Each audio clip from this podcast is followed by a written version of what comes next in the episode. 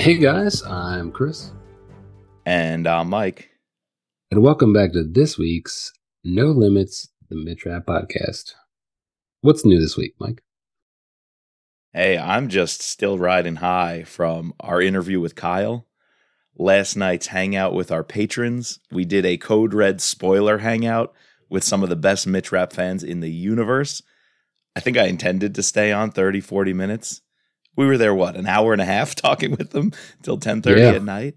Stayed up real late, my way past my bedtime. Dude, it was a blast, though. We got to talk Code Red and hear a whole plethora of opinions on this book. Yeah, this has been being able to do those. I, you know, I, I really would like to do more of them is one of the re- like the best outcomes that has come out of this community and i love the group chat uh, i love that you know we can you know some days it's like really active some weeks it's really active you know then it goes by and then you know people just touch back in just to know that you have other people you can spin crazy ideas with or you know bounce things off of or you know just say hey have a good day it's great it's been you know besides getting to spend you know at least an hour every week with you that's got to be like the the second best thing that's come out of this podcast. So thanks Dude, to all the patrons. It's so great. And I was so happy Chris and Sherry told us about their meetup. Two of our patrons planned a meetup in person to meet Kyle and Don on the book tour. I just thought that was so cool to hear. And last week on the interview with Kyle, hearing Dawn's inspiring words about what the series and what Red War in particular has meant to her, the people we're meeting through this podcast is just really making it all worth it. We, we honestly, and, and I know we say this on the mics every week, we honestly wouldn't do this without the listeners and the patrons that we have.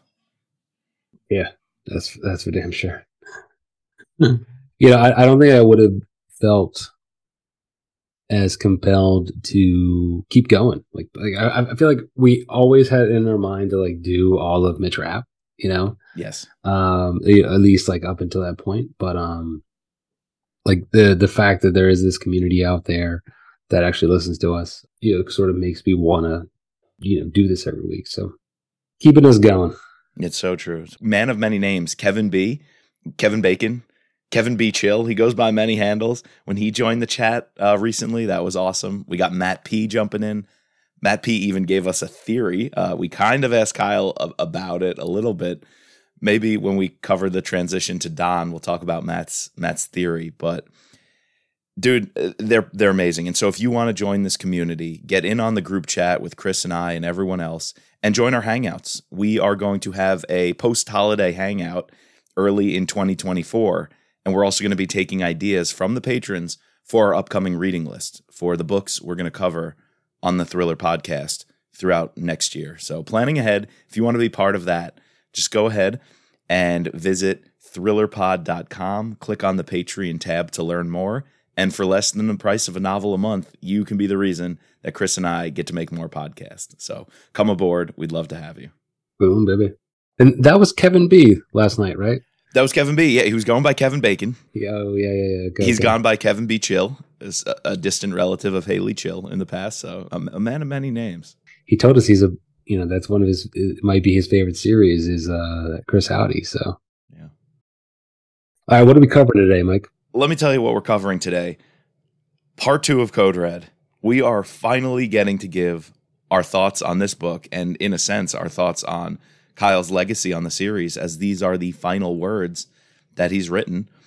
And instead of a limerick uh, for me to open this up today, I thought I would just let the limerick we left with Kyle stand. So if for some bizarre reason you skipped our interview with Kyle last week and jumped ahead to Code Red Part 2, please, please, please go ahead and visit that. We left Kyle with a nice limerick as a thank you for everything he's done. And so for Code Red, I'm going to let Kyle's final limerick stand and I don't have one for for you today. But I, I wanted to propose something to you, Chris, as we get into this book. There's a lot of change coming. Mm-hmm. a lot of change already happened, particularly yes. around the audiobook of Code Red. And like I said, a lot of opinions from our patrons, a lot of opinions with you and I. Can we, Chris, table the audiobook talk tonight and the Steven Weber introduction to the Mitch Rapp universe. Is there any possibility you and I will be able to commit to leaving that behind right now and just letting Kyle's work stand on its own. I don't want to get bogged down by our opinions right now on the audiobook. What do you think about that? Yeah, I, I think so. And I, I, I'm really happy that our interview with Kyle was actually before the audiobook came out or the book was actually released because it forced me to have to read it entirely, you know, on my own. And I actually, I went, I've since gone back and re-listened to some things just because I was in, intrigued to dip and dip my toe into the audiobook. And we can say that for another time.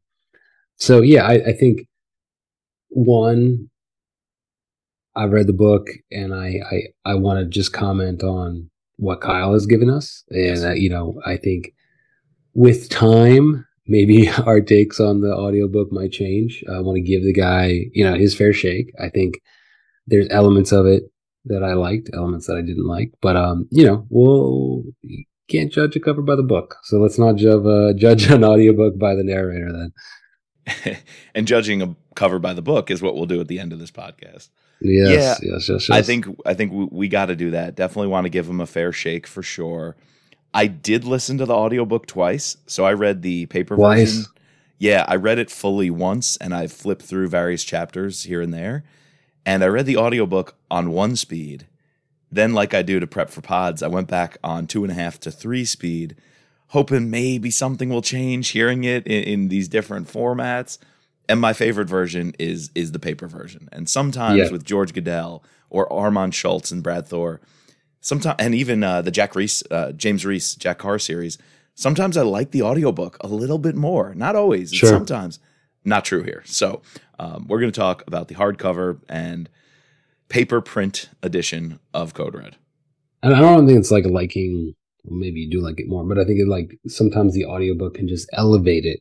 Yes. Like to that much, you know, to make the the make the book that much better by like Ray Porter. Edition like what right. Ray Porter did yeah. in Only the Dead. Yeah. Oh my God, Only the Dead. Like just, it was really good reading it, but like getting getting that experience takes it to the next level. You know, really did. Agreed. Anyways, we said we weren't going to do this. Yeah. yeah. So hard stop. We're putting hard stop. putting a pin let's, in it. Let's let's talk about Kyle. Let's talk about We're Kyle. putting a pin in it. Last time we we talked about this, where did we leave off? We were Mitch was going to that um, meet down with with the guy in the. Do we did we get up to that? Where the, no, we did. The, we we did the action sequence in Saraqib, and the meet with Suleiman and the building, and ultimately he turns himself in, and we were kind of left wondering, was his sacrifice for naught? He had hoped by turning himself in as Mathieu Fournier, it would kind of release the tension, and you know the Syrian army might not fire on the protesters. The protesters. Mm might just dissipate if the Syrian army retreats.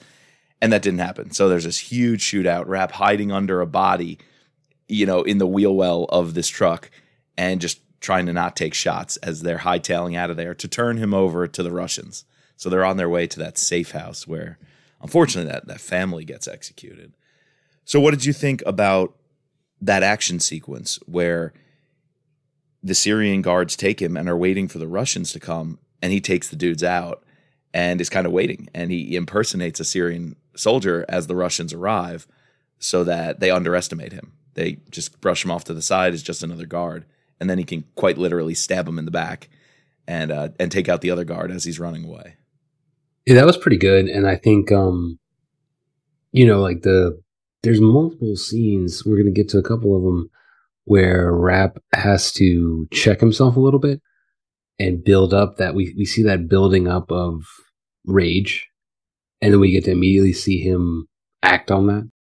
Like because originally he was just going to let let things roll right and, and sort of like play the he was very comfortable playing the poor meek canadian.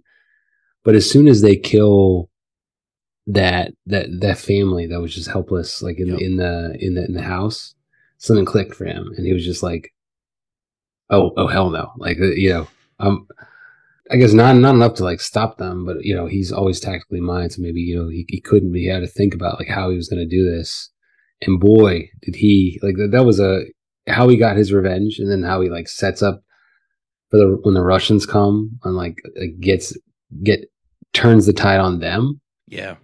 Crazy. And then there's also the scene. I'm sort of jumping ahead a lot, but it kind of like relates to this. But the scene where he's he eventually escapes from Semenov's Facility. facility, and he, like you know they they they so underestimate him. Like they only send two schlubs to get him the first time, and like thought something doesn't click. That like you know I f- I, I was trying to struggle. Like they really wouldn't suspect. I mean, I guess I don't know. Like uh, maybe not, but no one knows he's the angel of death here. I buy the transformation and he's really selling it as if he's Yeah, this he lawyer who's in over his head. I So will I'm- say that that is one part of the audiobook that I thought Steven Weber like did well, and maybe that's like why I, I was like cringe. I'm see, I, I I said I was going to talk about this, but I'm Not doing it, Chris. I I'm trying to give him a little bit of praise, and it's just it was so out of character for Mitch to do that, yeah. but it's not out of character because he's trying to adopt fully adopt this character. Yeah. Rapp as Matthew Fournier, Fournier in the audiobook is okay, right? Like this Sure. kind of scared, quaking voice that Steven Weber gives him. So I was okay with that side of things. I just don't think we transitioned back to Rapp and, and established enough of a identity uh, of Rapp in the audiobook. But for another I time, just think back to remember when he was playing the bouncer. I think I mentioned this last time, but he was playing a bouncer for Scott. Like uh, it wasn't Justin Bieber; it was like a Justin Bieber type, and he wasn't fully committed to that. You know, like it, was- it was literally just Rapp in a suit with a ponytail, like trying to be not a bouncer but a bodyguard, right? But here he's fully embracing his his mission. his mission, his cover. Like the only other time that I've seen him like act this well is like, oh, remember when he impersonates the Saddam Hussein's son? Oh, Right. it was great, dude. Yeah, yeah. Or when he impersonates a general, like doesn't he do an Air Force general? He does. I think Yeah, that was actually, Rapp's a pretty good actor. Now that I think about it, No, he is. That's, Yeah. that's easily in his yeah, wheelhouse, yeah, and that goes along. It's just when he when he wants to do it, when he wants to do it. right, and that goes with something Vince established is his ability to read the room and read other people's cues. Like I think one of his main things is being able to understand, put himself in someone else's shoes, and then play to that person's weakness. Like he could very quickly pa pick up on people's vulnerabilities. That's why when he's yelling at Barbara Lonsdale, you know, he's using her tells, her vulnerabilities against her, and he turns her ultimately. Even in a committee hearing, or even at the Pentagon, you know, we saw him in transfer power, slamming his fists and whatnot. He's able to win those arguments, I think, not just on the merits of the logical statement he's trying to to portray, but I think he's able to win those arguments because he's using his interlocutors uh, weak spots and, and playing to that. And I think so when he's undercover, he's able to do that so well. And then he combines that with the tactics. When the guy is at the well and he and he wants to approach the guy at the well, so he's asking if he wants some water because that makes sense. He would approach him at a well. He doesn't understand him, so it gives him that delay because there's the language barrier. So he uses that as a delay to get closer. And he's pantomiming with his hand, sip of water, sip of water. But it's really cover for him concealing a knife in the other hand. Right. Right, a- right. he's able to use that skill set operationally and tactically to get the upper hand. And not to mention American Assassin. Like, even before his training, he was able to get people to underestimate him, to not show his full set of cards Sure. and yeah, yeah, yeah. meanwhile take his time to read the room. And, and I think tapping into that here is brilliant. I will say we skip something which might actually be perhaps one of my favorite parts of the book. I I think when, once we talk about everything, there are some amazing action sequences, but in terms of spy writing and thinking like old school Vince third option style, one of my favorite things is the reason Rapp gets reapprehended by Semenov's crew and actually sent to Semenov's facility is the escape. He plans with Irene to go through the Israeli Mm. border. And the moment from that phone call with Irene, there's a few chapters of him going through the border wall, which I think is really cool, and how even the UN guard, you know, doesn't even care. Mossad lets him all the way through too easily, barely checking his paperwork, you know, at the border or or whoever border security is. And then he tells the woman isn't getting close to him. So he kind of senses the ambush coming, that spidey sense. And then he gets taken with the balaclavas. And I, I thought it was so cool the way Ben Friedman is brought in. And Ben Friedman's mistake, if you will, his backstabbing, being a piece of shit that he is, actually makes sense geopolitically with the Golan Heights uh, trade. And and the fact that that gets wrapped in Semenov's grip, I just think is is a really cool little sequence. Yeah, and you know, I think we mentioned this like that stretch of chapters. It's right around twenty to like twenty five. Some of Kyle's best writing, right? That's that's what you, that's that's right when when it is right. There's a just after agree. that. Yeah, and and I think you throw in around that time when he knows Damian Losa burned him. Right. And so he looks for a guy similar in build to him, slips the phone into his bag, and then stakes out his apartment. And he sees the Syrians come in to try to grab him. Yeah, that that reminded me of uh the third option very well. Yeah. You know, like when he because he when he's Rapp is such an interesting character because he has he can be brute force when he wants to be brute force. He can be the shape shifting undercover guy when he wants to be. He's also also the tactician who can maneuver in and out of a city in the Middle East, Paris, England. Like you know, he could pop in and out of anyone, track anybody, do his SDRs, find someone like who looks like him to drop his phone, and he, what he hides under, he buries himself underneath a brick of or a, a blanket of bricks to like watch yeah. this guy and to know to fully confirm that he was uh, tr- betrayed by by Losa. Going back to Friedman, bringing back we kind of we kind of mentioned that Kyle was like sort of playing all the hits, like he wanted to play in the sandbox one, every single sandbox one last time, or you know at least have the ability to write that. You know, I felt I felt that the Hurley reference was was like that. Bringing back Ben Friedman. The only thing that would have made it even better was like if somehow Donatella would have been here. I don't know. Um, yeah, and then I didn't see that coming. I did not see Friedman turning turning on him like uh, like that. That was out of. Uh, did you see it coming like that? No, I didn't. I was wondering what the play was, but it was so typical of who Ben Friedman was when we last encountered and last knew him. But it, he also, we knew he's good. He gets Irene to trust him, you know, to think I'm to facilitate this and this will, you know, our debts will be squared away.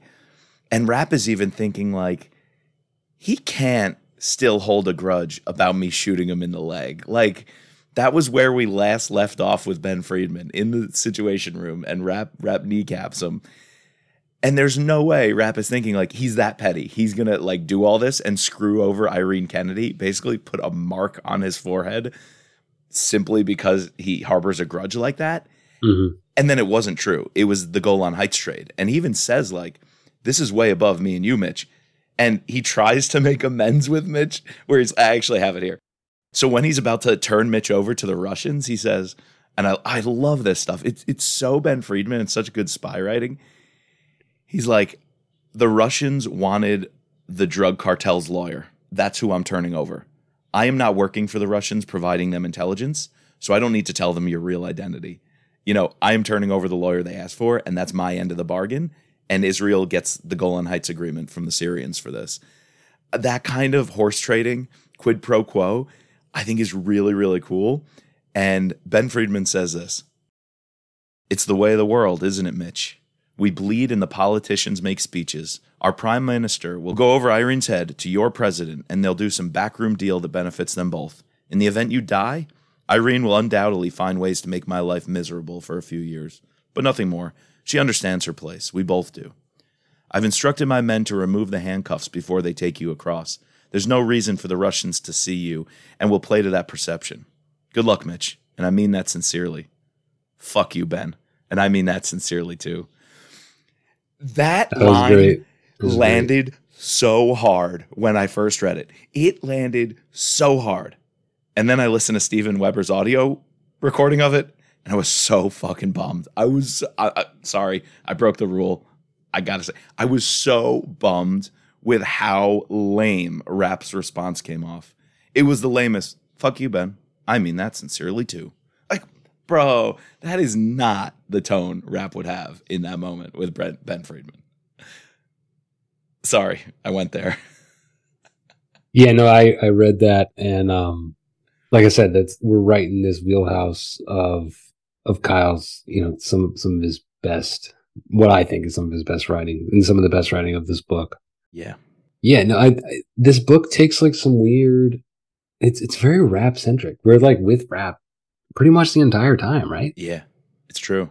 I I, I feel like that's fitting. You know, it, it makes sense. He wants to, you know, it's kind of like clinging on to this character. I don't want to let it go. I, I, I don't even want to waste my time going to another character. I guess in the beginning we get a little bit of Losa, you know, back and forth to to Damian, but then after that we're just we're just with uh we're just with Rapp.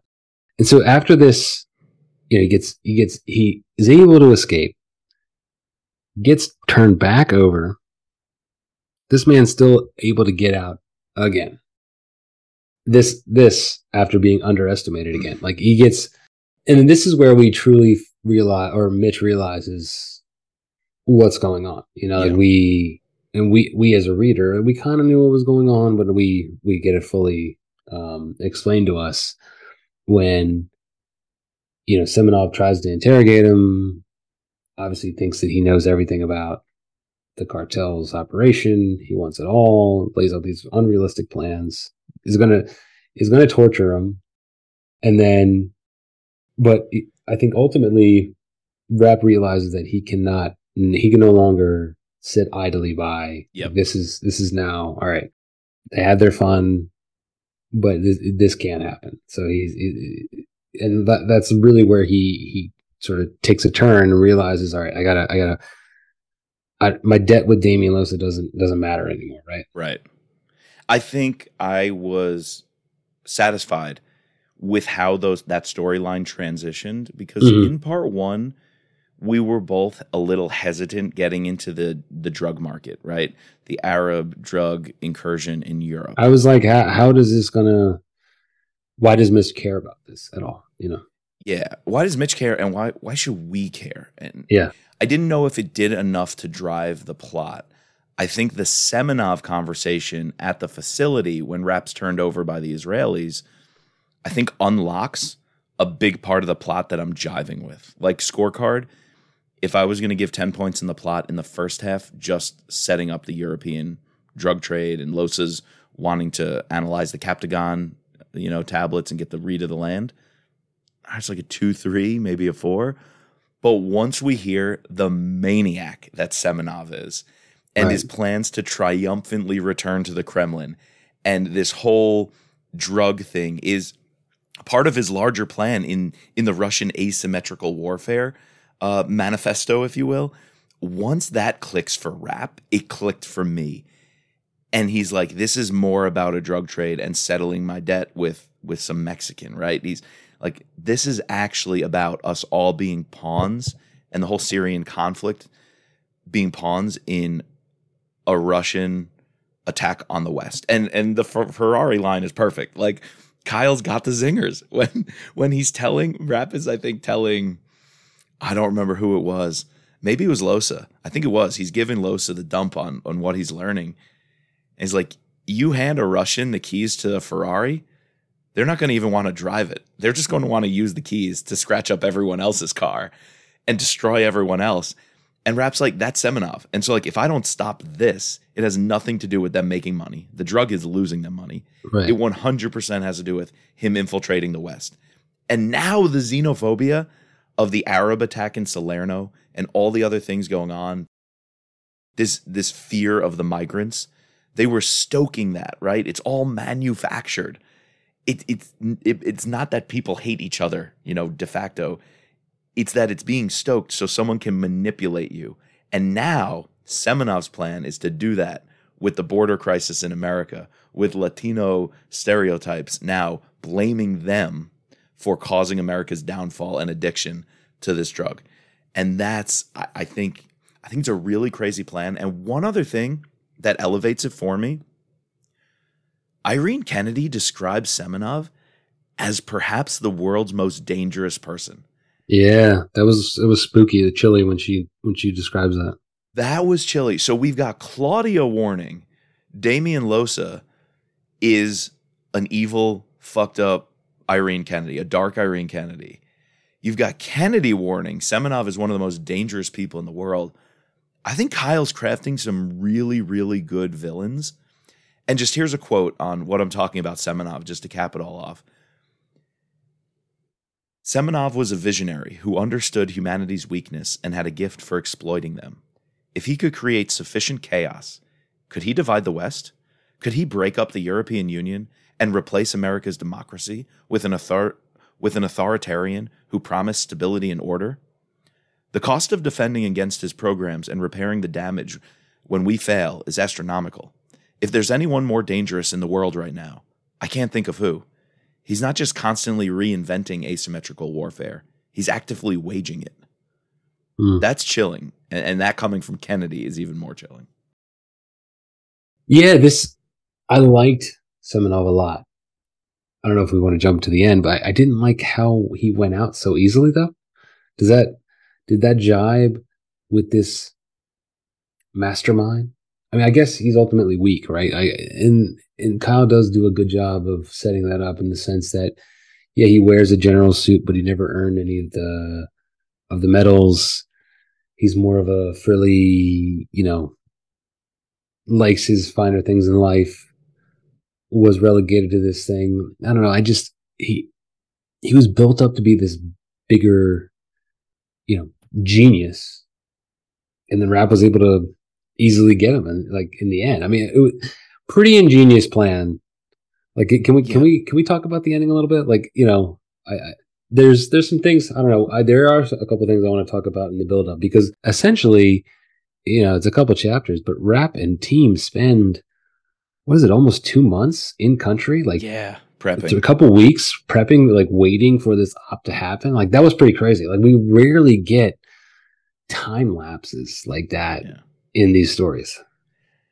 I, think I will just respond with that. The fact that the action set piece at the end was meticulously planned. So getting Semenov, I wouldn't say was easy. Maybe the fact in the latter chapters, the very ending chapters, that he's pr- working for us essentially, right? That he's providing us all this information. Maybe that's a little too easy. But the fact that to get this guy, we had to set up this op, and on the phone, Mitch has to say to Irene, "Just send me my guys." Like, yeah, just some like I was waiting for like that to happen. I was like, waiting. waiting. So, I needed yeah. it to happen. Like you said, it was so Rapp centric. Every action scene is Rapp driven, and I'm loving it. But then, right when I want to scratch that itch of a Scott Coleman, a Bruno McGraw, a, a Maslick, a Charlie Wicker, Kyle gives it to we us. get them all. Yeah. He gives it full on, and the fact that that scene had to cook right, like Coleman had to come in wearing the jalaba to cover his hair, and only his eyes could be seen he shows up at the door. He's like, "Damn, Mitch, I was I was fishing on the med." Like, and then everyone else has their own little entrance. I just think, and Charlie Wicker comes in in the motorbike to scout out his perch. I I thought all of that was so much fun. It was cooking, it was stewing, and it built up to an incredible set action piece. So for all that, I don't think Semenov was taken down too easily. All right, I, I shouldn't say taken down too easily. I thought like you're right. The later scenes where he's flipped really gotcha. easily Yeah. that just I don't know. Maybe I'm picking too many nits. A little, but but that could ding your buy-in. I, I could see that. Mm. The same way when Rapp is or Matthew Fournier is escorted by only these two motorbikes, and he's allowed in the passenger seat of a car after being captive. Really, really underestimated. That's a stretch. Uh, yeah, that that's a stretch on buy-in for me. So I'll, I'll give you a couple of dings here along the way. That was a cool action set piece though, like how he got out. and You know, he pulls like a Fast and the Furious, pull the brake, grab the driver as I like roll out the side door to to break my fall, punch one guy, and then use my speed to sprint away. Like, boom, yeah. Rapp figured it out. And that, and I liked his time with the insurgents. I, and we have a candidate for a winner of this book. If it, it's not uh, Fadin, the the museum director, librarian guy from the first half, Kadir here is just a very endearing character. Real, like he's he's he's got to be a, a, a, one of our winners because yeah, and his 15 year old nephew that together they are just yeah. they got to be the winners, and the sacrifice he makes. Yeah, that that was that was touching, and I like it. It, I don't know, I I felt for it, and I I, I felt that Kyle developed that character really well, and, and, to get us to feel for it, and like putting some of the, you know, I'm not the quote guy, but like some of the quotes where he at the end he's talking to Mitch about you cling to you cling to life. Sometimes yeah. you need to, you know, forget about that, and he, he wasn't doing it like what every other novel has, has depicted people of his culture essentially doing a suicide bomb. He, he was doing it for they took everything away from him and like yeah. just the, the way Kyle was writing his like schizophrenicness yeah. was was uh, insane to read. Like this I was an engineer. Like you know like yeah, I, I, had a life like you know and then it would, it would he would pop back like to him. And the way Rapp was able to get him to buy in by giving him these small little tasks and you know like sort of stimulating him. I don't know I really really enjoyed reading that character. Those scenes were, were great. I 100% I really enjoyed that character. And and I got the sense that so there are two things going on because operationally this is very sound. He was an engineer and Rapp even picked up on the beams and the structural supports. And Scott Coleman even says that's where all the shooters will be if they're doing a prisoner transfer. So like taking out this building operationally is the best thing to do. And he's like, but nobody can survive. There, there's nobody who can survive that explosion if we bring the truck in. And Rapp's like, let me worry about that. So Rapp gets tactically, this is a good move, but he's never sent one of his guys to his death, his his own death. No, yeah, he says that too. Right? He's like, I never used a suicide bomber, which also thinking tactically kind of gives them cover, cover. because then it won't yeah. look like the West. It will look like an insurgency because we wouldn't, and most people know Irene Kennedy wouldn't make Mitch wouldn't do that. use suicide bombers and let his men do that. Scott wouldn't do it, right? In his company.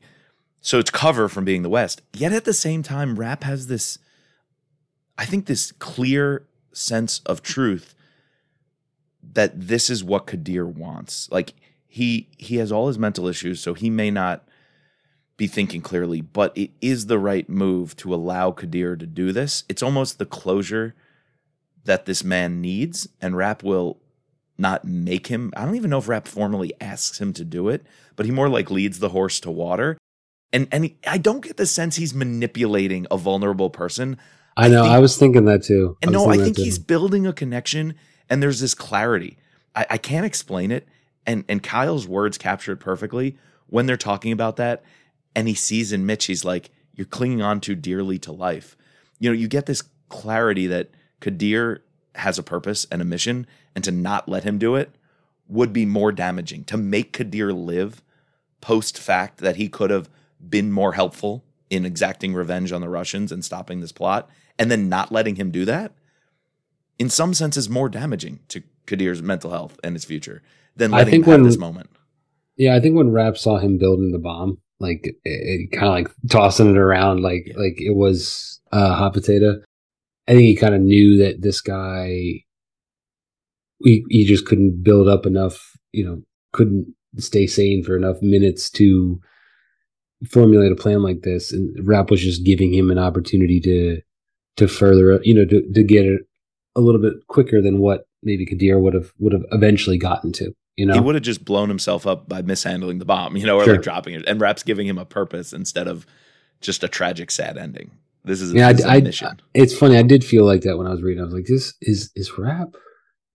It's like the only like weird sticky thing. But in the end, I, I sort of came down on the line that it, it wasn't. It was Kadir's choice. Yeah.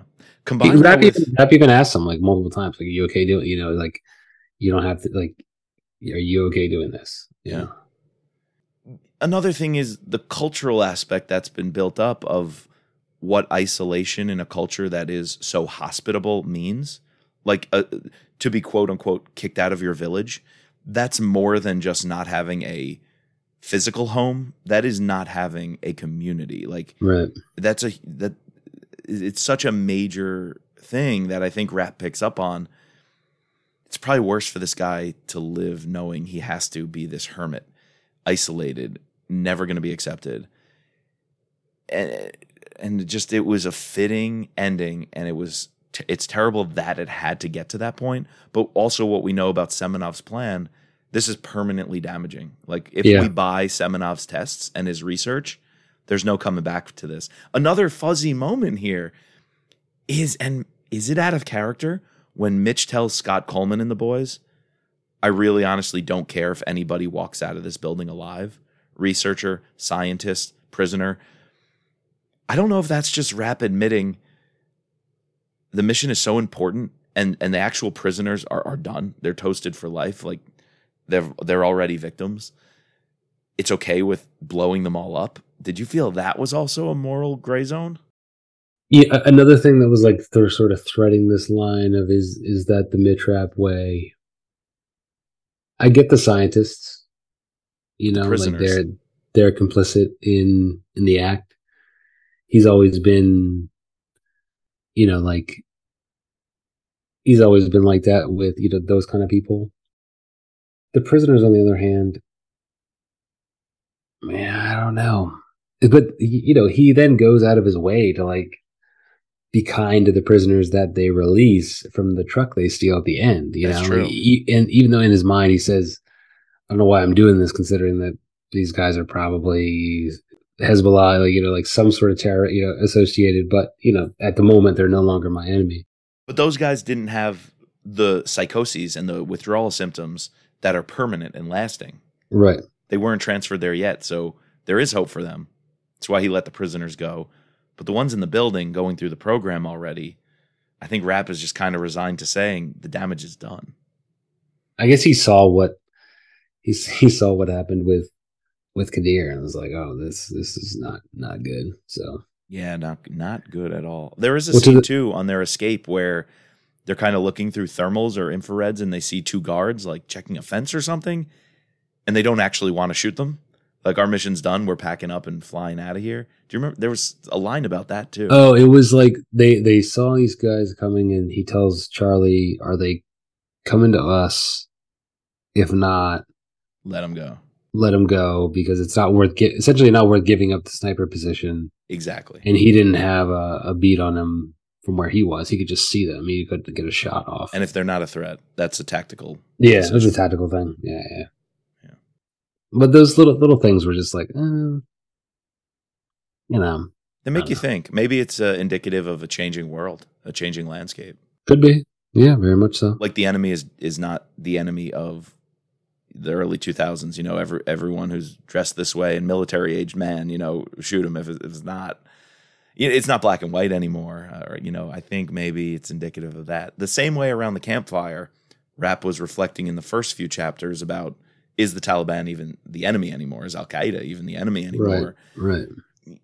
Who's the enemy? You know, it's I think it's blurring the edges in the field and I think making the job that much harder. And and so Rapp able mm. to cut through that and say Kadir's going to do what he has to do kind of gives like I'll say again clarity or definition to the the mission parameters. And then then by saying the guards just walking around who aren't a threat to us, we can let go is again another way to find definition in a battlefield that is so blurred.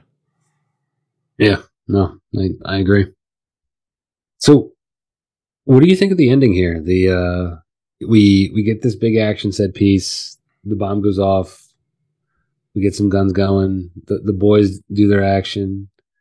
Ultimately, Rapp's able to get Semenov out with. I th- I thought like the like we kind of knew that they were spending this time be, because he tells us like he's been with Bruno McGraw, feeding like he he's the only one who's able to go out because Bruno's like, as American as they come, uh, New York as they come. I guess is what he says. Yo, I actually got the quote on Bruno. Oh, okay, go, go, go, go. Only because I'm reading this chapter and I'm like, this dude is my spirit animal. I'm like, I don't know why. I I was I was jiving with this. So first off, he gives a physical description, which is not much me, but he says, quote, McGraw was a top notch shooter, but also as American as someone could get. Voice, gait, mannerisms. You could dress that guy up like Lawrence of Arabia, and he'd still be the personification of a Bruce Springsteen song. Hmm. like, there it is. That's Kyle. Kyle being Kyle. But then this is the part that I, I really connected with. Of all Scott Coleman's men, McGraw was the most susceptible to the crushing boredom that was inevitable in battle. While Charlie Wicker's idea of a good time was letting snow pile up on him while he waited for an elk to wander by, McGraw was Manhattan born and bred. He loved action, whenever and whenever he can get it. Combat, sports, fast cars, Las Vegas binges. Give him something to do, and he went full blast. give him nothing to do, and he went slowly insane. That's totally you. I identify Bruno McGraw as all of a sudden, you know, one of my favorite characters on the team now. That's totally like, yeah. So we we get the sense, you know, stuff's going on, and he even drops that. You know, Scott's been practicing on this mock-up that he built out of like trash and and a, and a, a simulator on a computer to, to, to be able to fly that helicopter. It was you know pretty intensive uh, operation that they were able to pull off bringing in these other shooters from the you know various places in the Arab world, relying on them. Everything had to go off without a hitch. You know, stake you know doing an old fashioned stakeout to get that um, prisoner transport tr- uh, truck. Pretty ingenious. I was I was pretty bought into that that final mission. Yeah, and then you know he's able to get Semenov out alive and turns him pretty easily. Yeah. So that I, I kind of already mentioned my my thing on that the the last thing I wanted to mention with the ending here is did you have a bone chilling like moment when when we get the call to Losa? Oh, like with with with the gun. Great. Great scene. I think if the set action piece was this race to the finish line, you know, a good Mitch Rapp book has this race to the finish line, jetting to the end with this huge set piece. Then you got to kind of come down from it. And this could be tough, right? Like wrapping up the op, turning over Semenov was whatever. But you want something else to kind of satisfy as this post climactic action denouement. Both the Losa phone call at the Prague safe house and the epilogue yes. with Mitch coming home, both of those as an ending absolutely satisfy. So on our patron call last night, a couple people, I know Mark had some ideas on the ending was it really this knockout ending, this major Kyle going out with a bang? And I'm going to say, I'm going to say I'm glad it wasn't in the sense of all of a sudden somebody gets blown up, you know, like Charlie Wicker's dead. No, like I didn't want something that was that rattling to the series. And I don't think Kyle wanted to do that to Don, you know, like something major with Irene, or someone else said like Mitch becomes president, like this big bang of a life. Mitch loses an arm. Yeah, yeah. Mitch loses his arm. Right now he's walking around with a peg leg. You know, whatever. I was almost glad it didn't culminate in something like that, and instead we're kind of taken down into this different space of thrilling, but not action packed. And so the Losa phone call is thrilling. You know, he's wondering, do I have to get out of town? I tried to call Claudia, right? I made an attempt to make friends, to say the debt is settled. Neither of us got fully what we wanted, but Claudia, you're alive for what I offered Mitch. And now, even though I betrayed Mitch, he can forgive me for that. And by forgive, I mean not kill me. And I won't have to spend my life looking over my shoulder. And here I am, like, oh, damn, Lo- is Mitch going to take the deal? Is Losa going to have to you know, be watching behind him every step of the way. And Mitch just gets the upper hand in a really creative immediately, way. Immediately. And the best part is they're locking down what they thought was a safe house they just moved into. They're locking it down. He's calling in shooters. They're barricading. They're putting the blinds down. He's afraid, even if the glass is bulletproof, that Mitch can still get to him. And all of a sudden, he turns and he sees the Glock on the table that was chilling. And Julian's like, What are we doing? We got to get out of here. He's like, Now we're good. It was just this subtle symbol of Rapp saying, I could fuck you anytime I want to. Right. Right. I could do whatever I want to. And guess what? You help save Claudia. The debt is paid. And I thought that was it. It was almost as satisfying as like Grisha Azarov and Mitch parting ways. Sure. This mutual, this gentleman's agreement, right? Like we're both almost as good as one another we've had our things in the past, but as professionals, there's a code. And, you know, like rival gangs, there's at least some sense of street code, you know, between them and and when something's going down. And I just felt it was this way for two men at the top of their game to say, the game recognized game, you know, and Mitch say, I'm better than you. And Losa has to accept it because he tried to betray him. I just thought it was a really, really bone chilling, thrilling, but not action packed way to wrap up. Yeah, no, you you took the words right out of my mouth. I think the you know this idea that Rapp is always you, you can't do anything to to beat him. Like he's he's just going to be there. And I, I, don't know how the hell he got that gun in the house. Do you, do you think he, was he there? Dude, I'd love was a novella. It, he, was he actually there? Did he? Did, does he have someone on the inside? Does he have someone on the inside, right? Does yeah. Irene or Claudia have someone on the right. inside? But the phone, his phone is traced there, but you know that could be easily fixed. So that yeah, I don't know. Done. I would love love to know the like how the gun got there. We should have asked Kyle. yeah, I was thinking back on it, and again, not to armchair quarterback. I'm gonna try to not do that anymore on the pod. I was thinking, this is only like after my fourth time reading it. How cool would it have been if there was a little line about either one of the guards or some assistant to Julian wearing the dress shoes? Because mm. a through line had been Rapp's dress shoes, Those shoes that he shoes. didn't want to part with. So I was Losa like, would have known that though. Yeah. Would Losa have seen his shoes at any point, or Losa had his guy make the shoes? He hooked him up. Yeah. So Losa would have known, like, even if he hadn't seen him, be like, "Those are those like amazing shoes." Like, but can you imagine like an assistant to Julian or something being like, "Where'd you get those shoes?" He goes, "Oh, I just picked them up, you know, at a shop or whatever." And and I don't know, just something about the shoes to kind of tie it all together right. to let us know right. either Rapp was there or Rapp was on the inside. Oh, that would have been a good idea if, like, yeah, the guy got shoes. Like, oh, I just I bought it from this guy outside. Like, he just he just sold it to me. yeah, like the shoes and the Glock or something sitting there too. Yeah, yeah. No, it was it was good, and I know I know you were a sucker for the epilogue. Yeah, dude, you you absolutely know it. You know it, and and I'm not going to try to brag.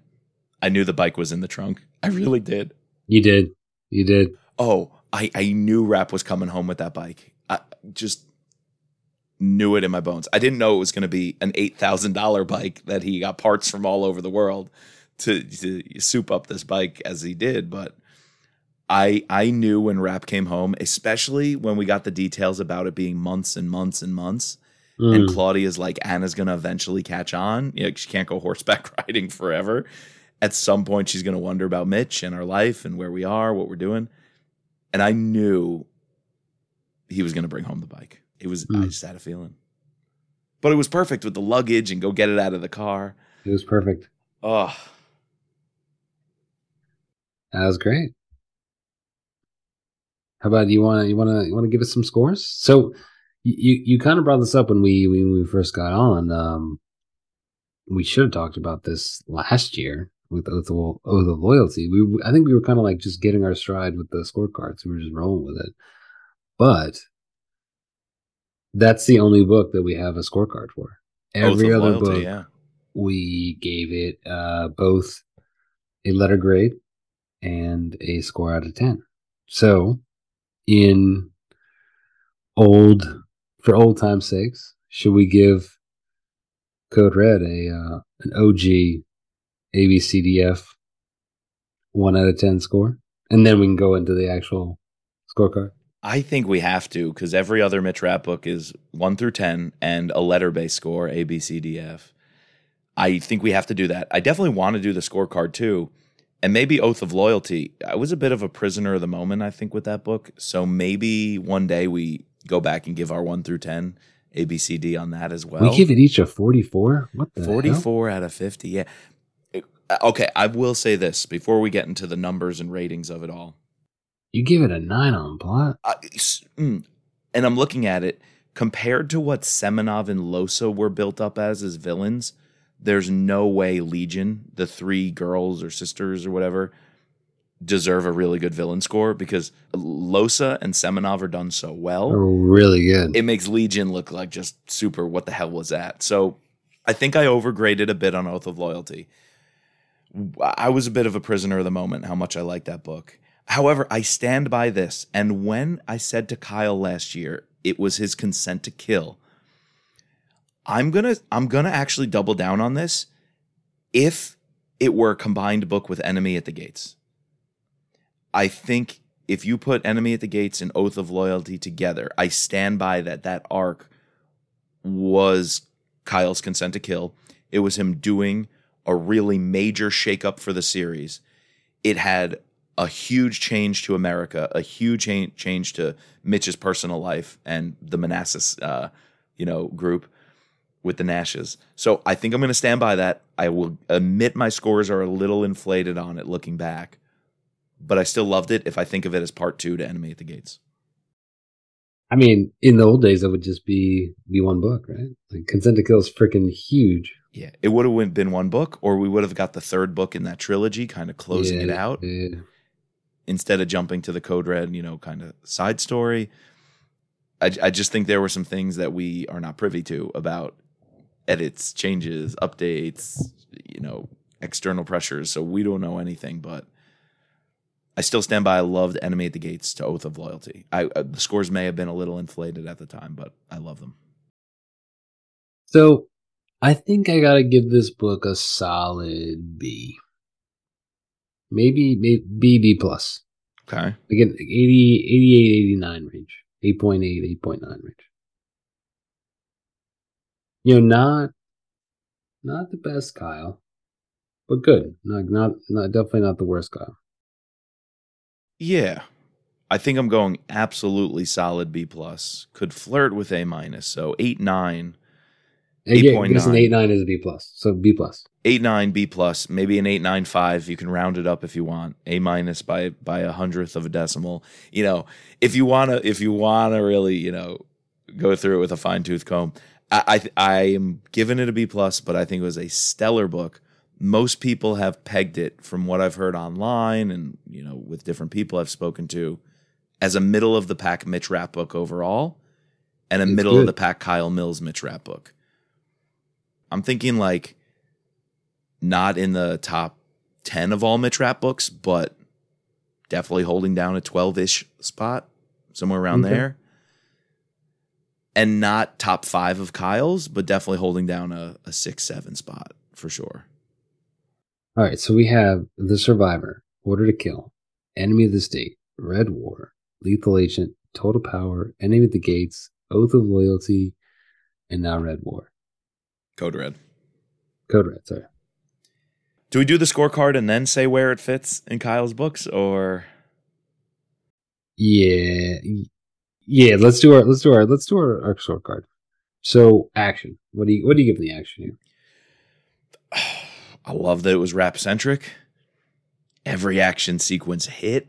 We're in Sarakib at the negotiation, the final action piece, the little things in, in between when Rapp's at these safe houses. We didn't even Mm. talk the compressor scene No, I know. Yeah, yeah. yeah. when when the guys are hassling him for the protection money, the racketeering. I think because of all that, I gotta go a solid nine. Most of the action Mm. hit, and it lasted start to finish. What do you say? Yeah, I was in an eight, and when you were when you started like laying more things out, I bumped it up to an eight point five. You know, well, it was solid. It wasn't wasn't like action packed, but there was a lot of big set pieces that I liked. So give it a solid eight point five. Okay. The plot. I want to hear from you because we had some inconsistencies, some buy-in like, things, a plot that wasn't flowing specifically early on. Where do you land on a one through ten score for plot?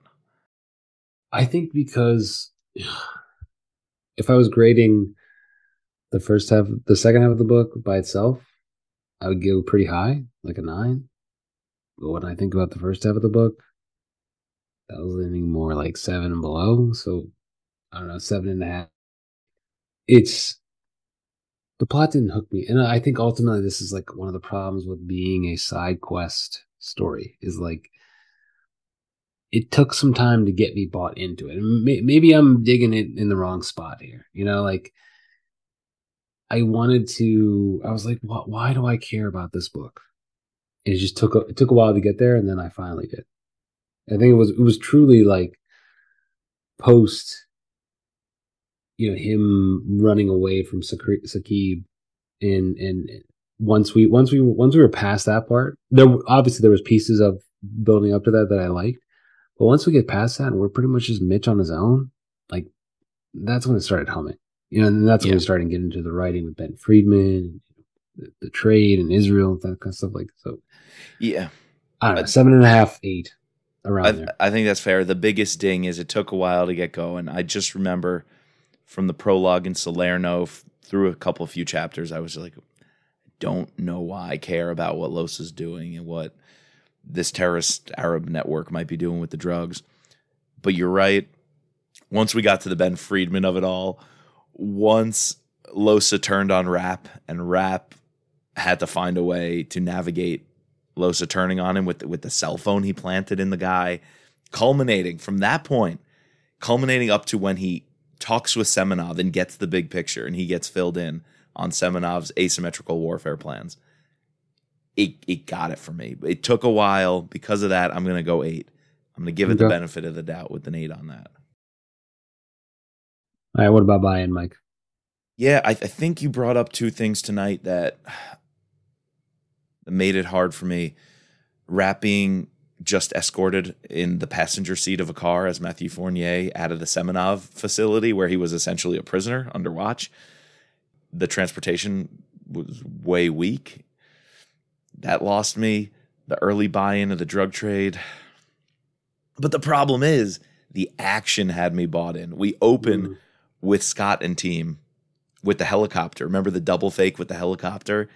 When, Yeah. When they roll No, out. that I forgot about that scene. That was And- a cool scene. Oh, remember how much I went on and on and ran my mouth in part one about Rapp reflecting on what is home and where is his place with Claudia, with Anna, and Virginia, you know, or the smells of the the open fire food cooking in the desert and the sand. I was bought in in that conversation. I was bought in with the early action. I think because of that early buy-in, then it kind of waned. Then the buy-in once we were with Rapp operating solo, since that's sustained for a really long time, I I want to settle on a four. Is that being too generous, Chris? It- No, I have think to go I- down. No, I think I was going to do the same thing because I, I don't want to ding it twice. Right for what I kind of already said. You know, I could have just given plot an eight, eight point five, and then given buy-in a three. You know, makes no the same difference. But you know, that's the, the tricky thing with buy- buy-in and plot here. It's sometimes it they have overlap, but I I don't want to think it twice because there were parts. You know, like you said, once we got humming with Mitch, I was fully bought in, and once I understood why I should care about this story, then I was bought in. Just it took a little bit of time to get there. Yep. Okay. And I like to piggyback on that. The bag, I thought, like you know, Losa, we kind of already had this this feeling that you know, kind of like a guy not to be fucked with. Really liked his character development, and then equally, Semenov was a pretty good villain. Like I, I, wouldn't have. Ultimately, these guys are gone, but like, I feel like these could have been like characters that, if Kyle was continuing continuing to write, could have been around for a long time. Yeah, I think you're right. And before we give our thoughts here, there's a couple other things with Losa that I wanted to bring up. And one is when you gotta ask yourself, what would Kennedy do?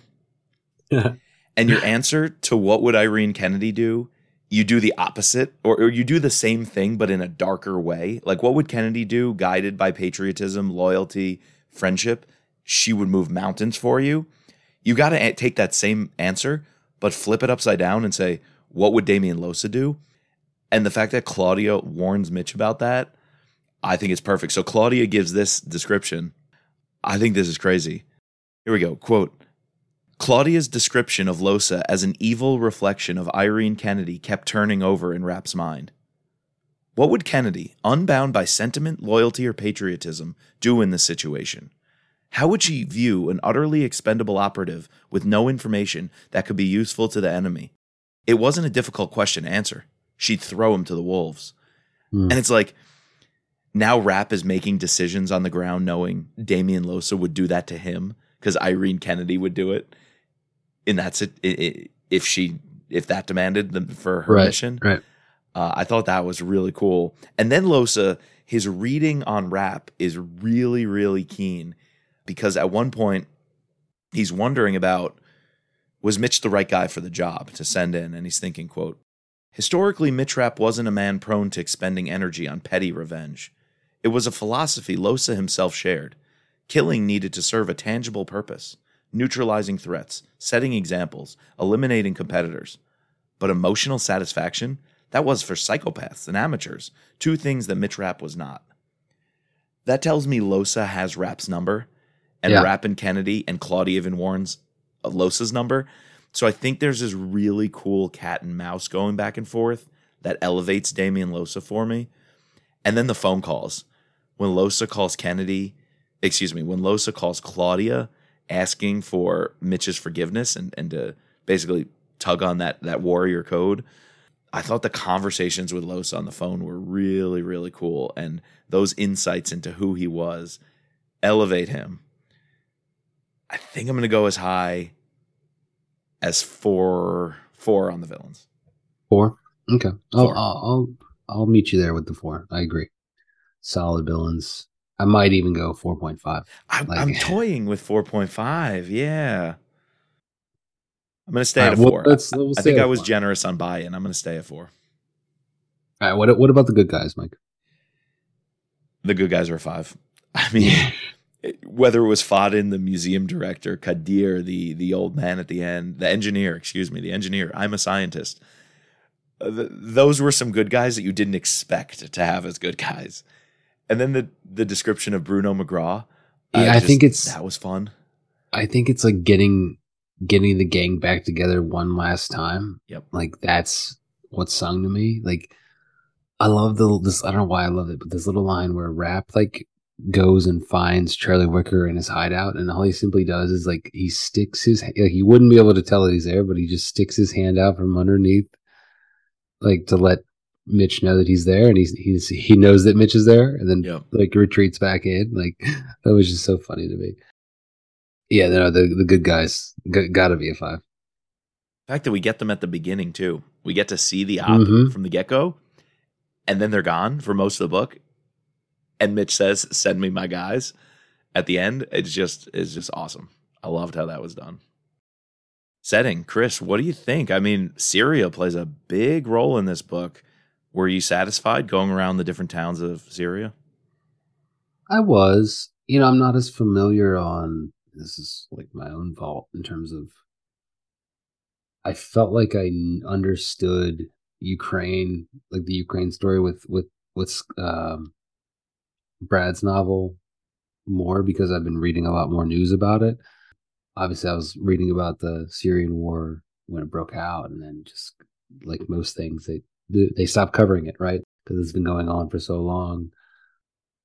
You know, I popping around from different village. Like Kyle does a good job describing various things, describing that town where the insurgents who helped Rapp in his escape, describing Damascus, or not, I guess he he wasn't in Damascus. He was in um.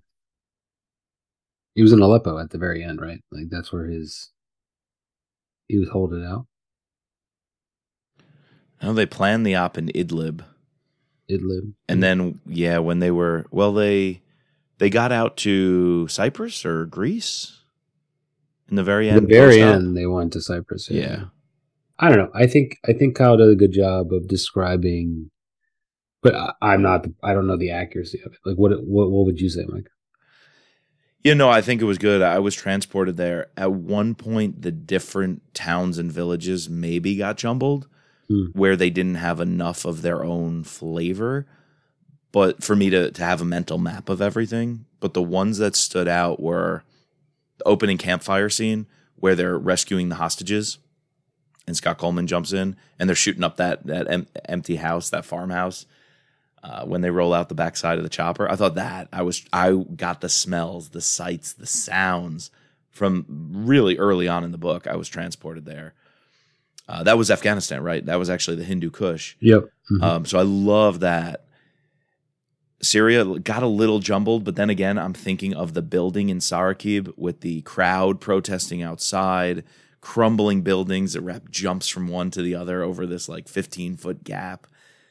Meeting, you know, this negotiation on the top floor of a crumbling building. Thought that was cool. I think I really liked it. And then as we get towards the Mediterranean, Rapp is able to escape from the transport by rolling down a hill, kind of in a more wooded area, like a woodsy area, and then find the village with the insurgents there. I felt like I was taking on a good tour of the landscape. yeah. The Israeli border maybe was described well too. I didn't have a visual of the checkpoint, but I knew the steps of the process Sure. a visual there, I think, could have really helped. I think I have to go three and a half is disingenuous. I'm gonna go four, though it's probably the lower end of a four. I know, like I wanted to give it a three point five, but is that like too rude? It's like I'm I'm gonna stick with three point five. Yeah, I know. I think that's justifiable. I do. Yeah.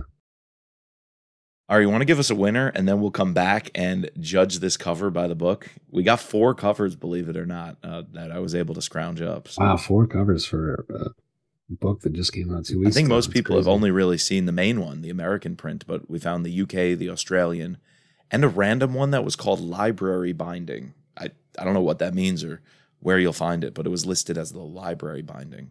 So Okay, all right. I mean, come on. Who's the winner of this book, Mike? dude, it's the Syrians. Yeah, it is. It's it's you can pick any of them. Kadir, you could pick the the museum guy. You could pick Kadir's uh, nephew. I feel like Kyle, you know, and maybe I'm dinging, maybe I'm dinging Sagan too much because he he does do a good job of setting up these other you know Syrian characters, kind of showing like what life is, even that like those people in the village. Yeah, I think that's you know that's my winner. Yep, and we talked about that. I th- I'm going to try to find something different here. I could say the team up, you know, when when Scott and the guys are training for the The op. bike. the the bike at the end. I'm oh, dude, I have to say that. I thought it was a absolutely perfect epilogue for Kyle to go out, not necessarily on a bang of something major happens, but on a bang in terms of tying up what he did for the series. Yeah, It is a It was fitting. If you throw in the dad comment early on, right. Anna that's what Kyle dad. brought to the series. So exactly, the, and be- Mitch the best thing that he brought to the series. So Right. And Mitch wondering, like, whoa, if that's going to be what's going on here, what does it mean to be a father? What is the responsibilities of this? Yet I was away. Yet I was doing something that's going to give Anna and other kids like her in America a future, right? So he had to do that. But then as a father, he wanted to make up for it.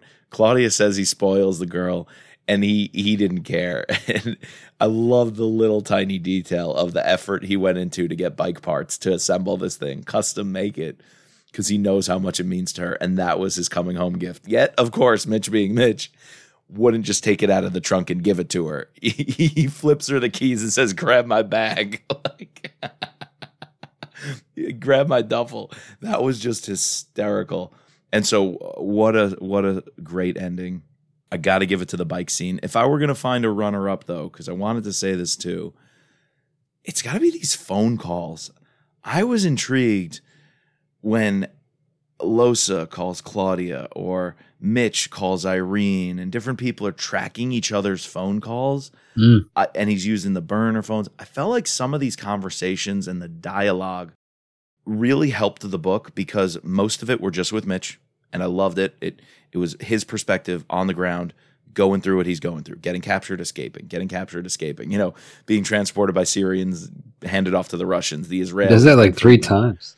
Right. And then even yeah, uh, when he called Irene, they first brought up Ben Friedman. And I'm like, oh hell yeah, let's go. When Claudia looks at her phone and sees DL, like there's so much suspense built into those simple phone calls because you know the dialogue is just gonna nail it. That for that to be the scene I'm taking away from Rapp for made it worth it. Where there were some other things, if we're taking away from Rapp to see somebody doing God knows what off to the side, I wouldn't care as much. But all of those uh, dialogues paid off. And a winner is Kyle for Kyle. giving us nine great Mitch Rapp books. Kyle obviously is the winner, and we made that clear in last week's episode. That interview. So happy our patrons could come on, best fans in the world who followed him, say what they, he meant to him, and of course that limerick. You know, we wanted to give him a good old Mitch Rapp Pod limerick to go. So definitely Kyle's the winner, and so glad we got to spend time with him last week. Yeah. We don't have a final score though until we talk about these covers. Chris, what's your first reaction? Because I don't think a lot of people saw cover B, cover C, cover D. I'll put it on the graphic. So if you want to see these covers, check our social media, check our website, listen on Spotify. When you listen on Spotify, you will see the cover artwork in the app. What's your first reaction to B, C, and D? Well, can we talk about A first, real quick? Uh, sure, let's, get that out of the way. we- We, we- talked a little bit about it. We talked a little bit about it, and I really like this cover. And Yes. like, it kind of it makes perfect sense if you want to pull in like the whole captagon of it of it all, like in terms of this. Even though that that's sort of more affecting the mind, it's still, you know, this drug that's having an effect on people. You know, their entire health, like you know, the heart. You have this inverse Washington versus Moscow, this war that's going on. Red. I love the coloring. Uh, I love like you know this bleeding in between Moscow and and and the uh, you know essentially a stand-in for the United States and and Moscow, right? Really like that cover. Okay, now the the side covers. Intriguing. I have to say I'm intrigued, and I kind of like cover B. really? Whoa. Yeah, and you know why? Because Why? there's that scene. Now it's not like the Getting smuggled into Syria. No, this, this is what I took as get them getting out of The the compound. Oh. Remember, Mitch is there with a wounded guy, and he's hearing these clicks, clicks, clicks Cutting of like Bru- of Bruno and the other Arab that was there cutting the fence. He's like, "Oh, I wish it. I I hear it going on, but I wish it was just going faster." You're right. and I see this, and that just takes me back to that scene. So this is because he's on the inside of that barbed wire, getting out. If you look at it, so they actually drew it the right way. He'd be like escaping. It's not going to look like this, bro. In the heat of battle, carrying the wounded dude, Bruno McGraw cutting thing. We should see a huge ogre of a man if Bruno's. I know, Like, I know, but they they one dude of- standing in a silhouette. It's too much of a running man for me, bro. I know it is. It is. It takes us back to Or standing our, man. our our standing man, running man series. But I will say I like like the rip fence because it took me back to that scene. And I really like that scene. I listened to that scene a couple of times on the audiobook. It was one one of the better scenes uh, from the audiobook. So yeah, It seems good, but to be the leading scene on a cover, and this is the UK cover, so I, they do, they do some weird covers, know. man. They do, they some do. weird ass covers. and the layout of them is just a little strange too. Yeah, Okay, cover C though could be, except for one major flaw, could be one of the coolest covers I've ever seen. cover C is really cool, except for we don't have any snowy hills. I have no idea. This is this is almost like the train. Why he's on the snowy, like mountainous area, fully kitted out, makes no sense to me. Like this is a Jack Carr cover through and through. Like I don't know what it's doing in the Mitch Rapp series, and particularly I don't know what it's doing for this book. It makes no sense. But it's probably going to sell like wildfire because this is the Australia cover if I saw that cover anywhere in a bookstore, I'm buying it off the shelf. So it is objectively a nearly perfect cover. But if we're ju- judging the cover by the book, it's a travesty. Maybe that's supposed to represent like this, like Siberia, Why? because Russia, like you know, the Russia element of it all. If we never go there, Yeah, I don't know. I'm just trying to. I'm grasping for straws here, Mike. travesty, dude, travesty. Okay, now what do you think about cover D? I, do you know what that is? I don't. So know that's that library binding one. I I don't know why, but on Goodreads it was listed as as one of the covers. I think it's really cool. I think I like that it brings in what I would call the Damascus element or the Syrian element. Right. with the buildings.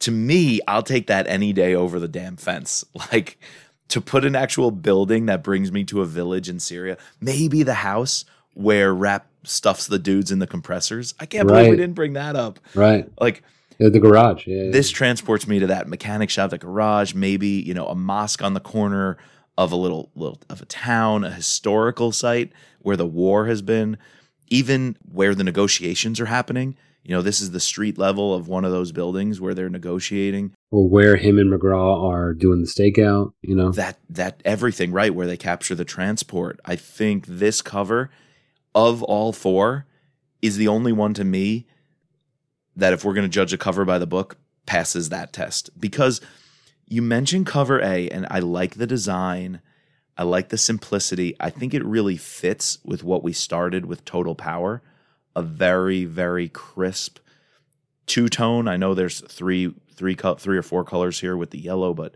it almost feels like it's two tone just because the black backdrop. So I like the design of it, but the fact that the drug messes with your mind and not your heart, I was led to think this is some sort of drug that messes with mm. your heart, myocarditis or, or something like that. You know, that touches on those themes. So the heart meant a lot to me when we first got this cover. I was like, it's captivating. Yeah, I thought I thought like somehow a heart like the heart was gonna like come into play. And code red too, right? Like if somebody red lines in the hospital or something. Right. I thought the code red and the heart theme and the blood and the beating heart would play a little more of a role, and it didn't. The drug Captagon is unrelated essentially to that. Because of that, the cover, when I judge it by the book, falls a little flatter than just design principles. It's it's awesome. It's awesome on design principles, like like C, cover C but I don't have a good balance, a balance of a cover that hits all of those notes. And because of that, overall, got to give the covers a three. Oh, so I've been I've been writing three, three and a half, four like this whole time. I'm gonna split the difference. I'm gonna go three and a half. Okay. Cover C is just freaking baller. That Australian version. Just too bad it doesn't fit the book at all. I mean, come on.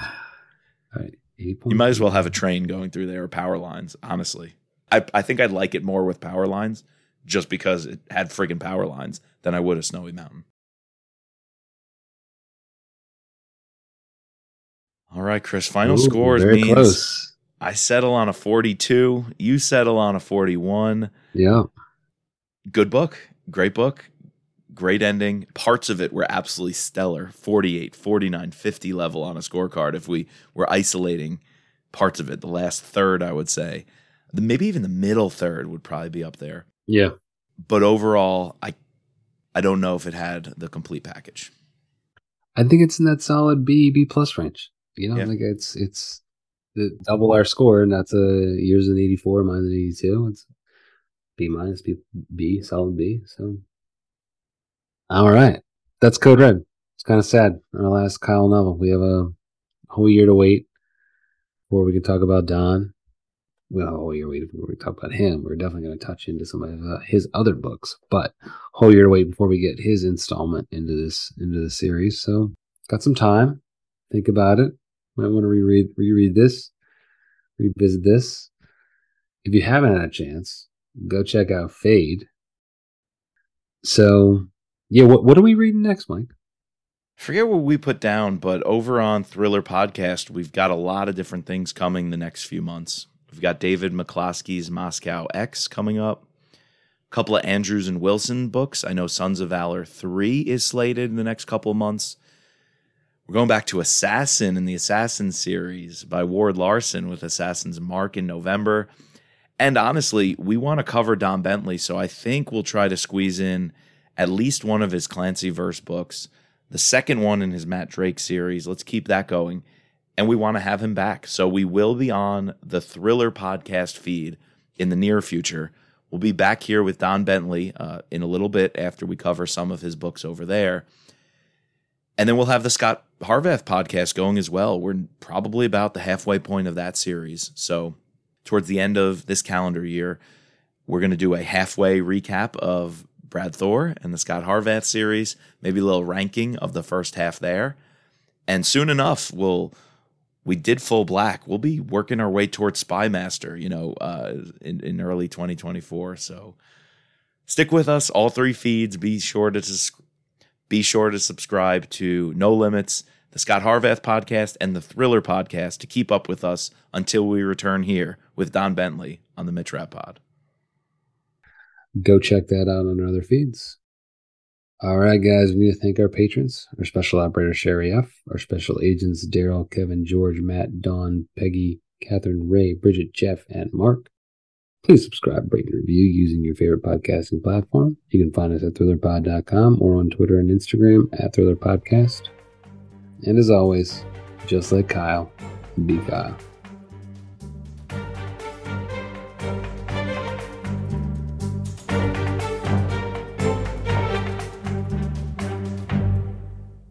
Dude.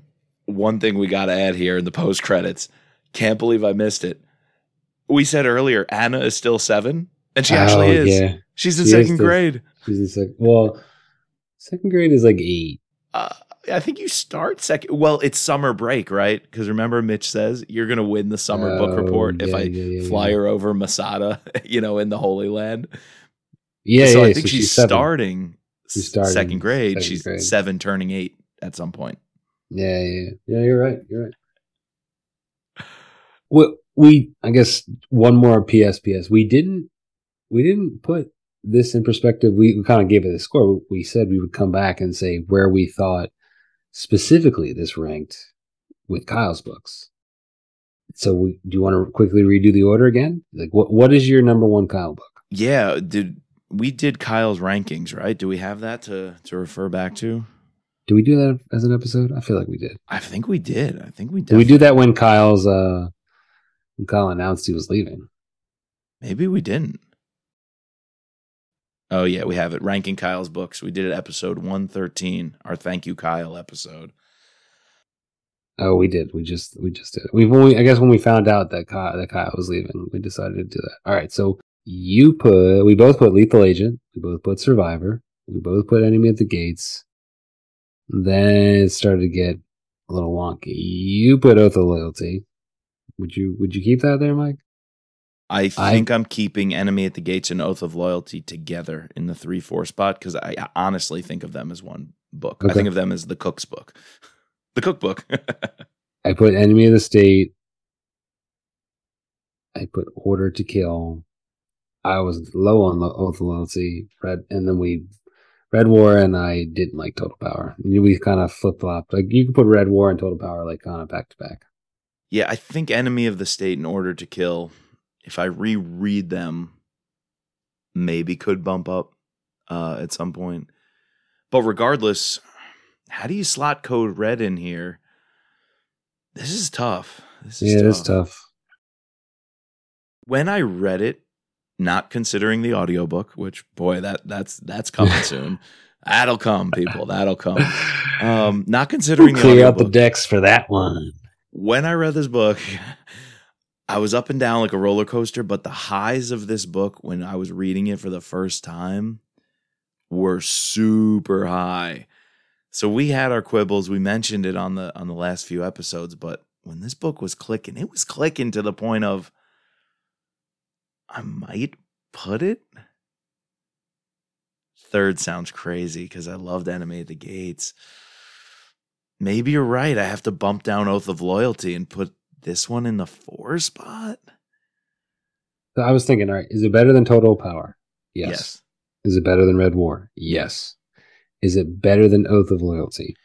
Probably yes. Yes. Yeah. Is it better than Order to Kill? From what I remember, yes. But if I reread it, I'm not sure. That's our Grisha. That's Grisha's introduction. And Is that final than- set piece where he fights Grisha. yeah, is it better than Enemy at the State? I feel like this. Is, I don't think so. I think it's like right at Enemy of the State because I really like that book. It's a team up. It's kind of like a side quest. I think you're right. So if I could redo this, I think you're right. I was going to keep them together. It's Oath not better than Enemy at the. Gates. No, Not better than Survivor. the Survivor. Not, better, than Lethal, Agent. Which means it has to be the four, five, or six slot. The question is, what do I do with Oath of Loyalty and Enemy of the State? I'd have to reread both, to be honest, before I know. I'm going to play it safe and put it in the five spot right now, Yeah, with potential to a- move to four. I think it's a good. Good. I think I'm also going to put it in the five spot. Yeah, yeah. Five spot out of nine for sure. Yeah. I think if I reread Order to Kill an Enemy of the Enemy of the State, I, I think it had, those two have potential to go up. I just oh the Grisha Azarov scene in Order to Kill when he's fighting. Scott. Oh, was that BB Kincaid also? No, she's in the Survivor for sure. She's a survivor. She's in Total Power. She makes a return to that uh, diner shootout. yes. Yeah. Fred Mason wasn't in this one. Uh, I know. Well, we because we, we just had uh We just Scott him. was the Scott was the uh the helicopter pilot. So True, and Fred Mason was baller in at the Gates. So yes, yes. yeah. Kylus doesn't doesn't like the tap. He'll, he likes like using people and then coming back to them. You know. And we didn't have Marcus Dumond. I'm gonna leave it at that. If you guys could have seen my face, I don't know why. Just, I guess just Kyle just really just didn't like that character. So I don't know. But when we recorded with Kyle, I wasn't gonna push, but when he flat out denied the Marcus is alive theory, or or Mar- that was Marcus theory. Oh well, let's hope Marcus is alive. But my face, I I I don't know. I kind of sank. you should. I saw it. I saw you like quickly like like and my then- whole then you, affect changed, dude. Then you went back to podcast like like smile. You were like I, I, yeah, my face changed. Was it resting bitch face? I think so. It was. I'm missing Marcus. you were just face. like oh, okay. okay. and then we kept it moving. Yeah, Then we kept it exactly. moving. Uh, yeah, that was funny. So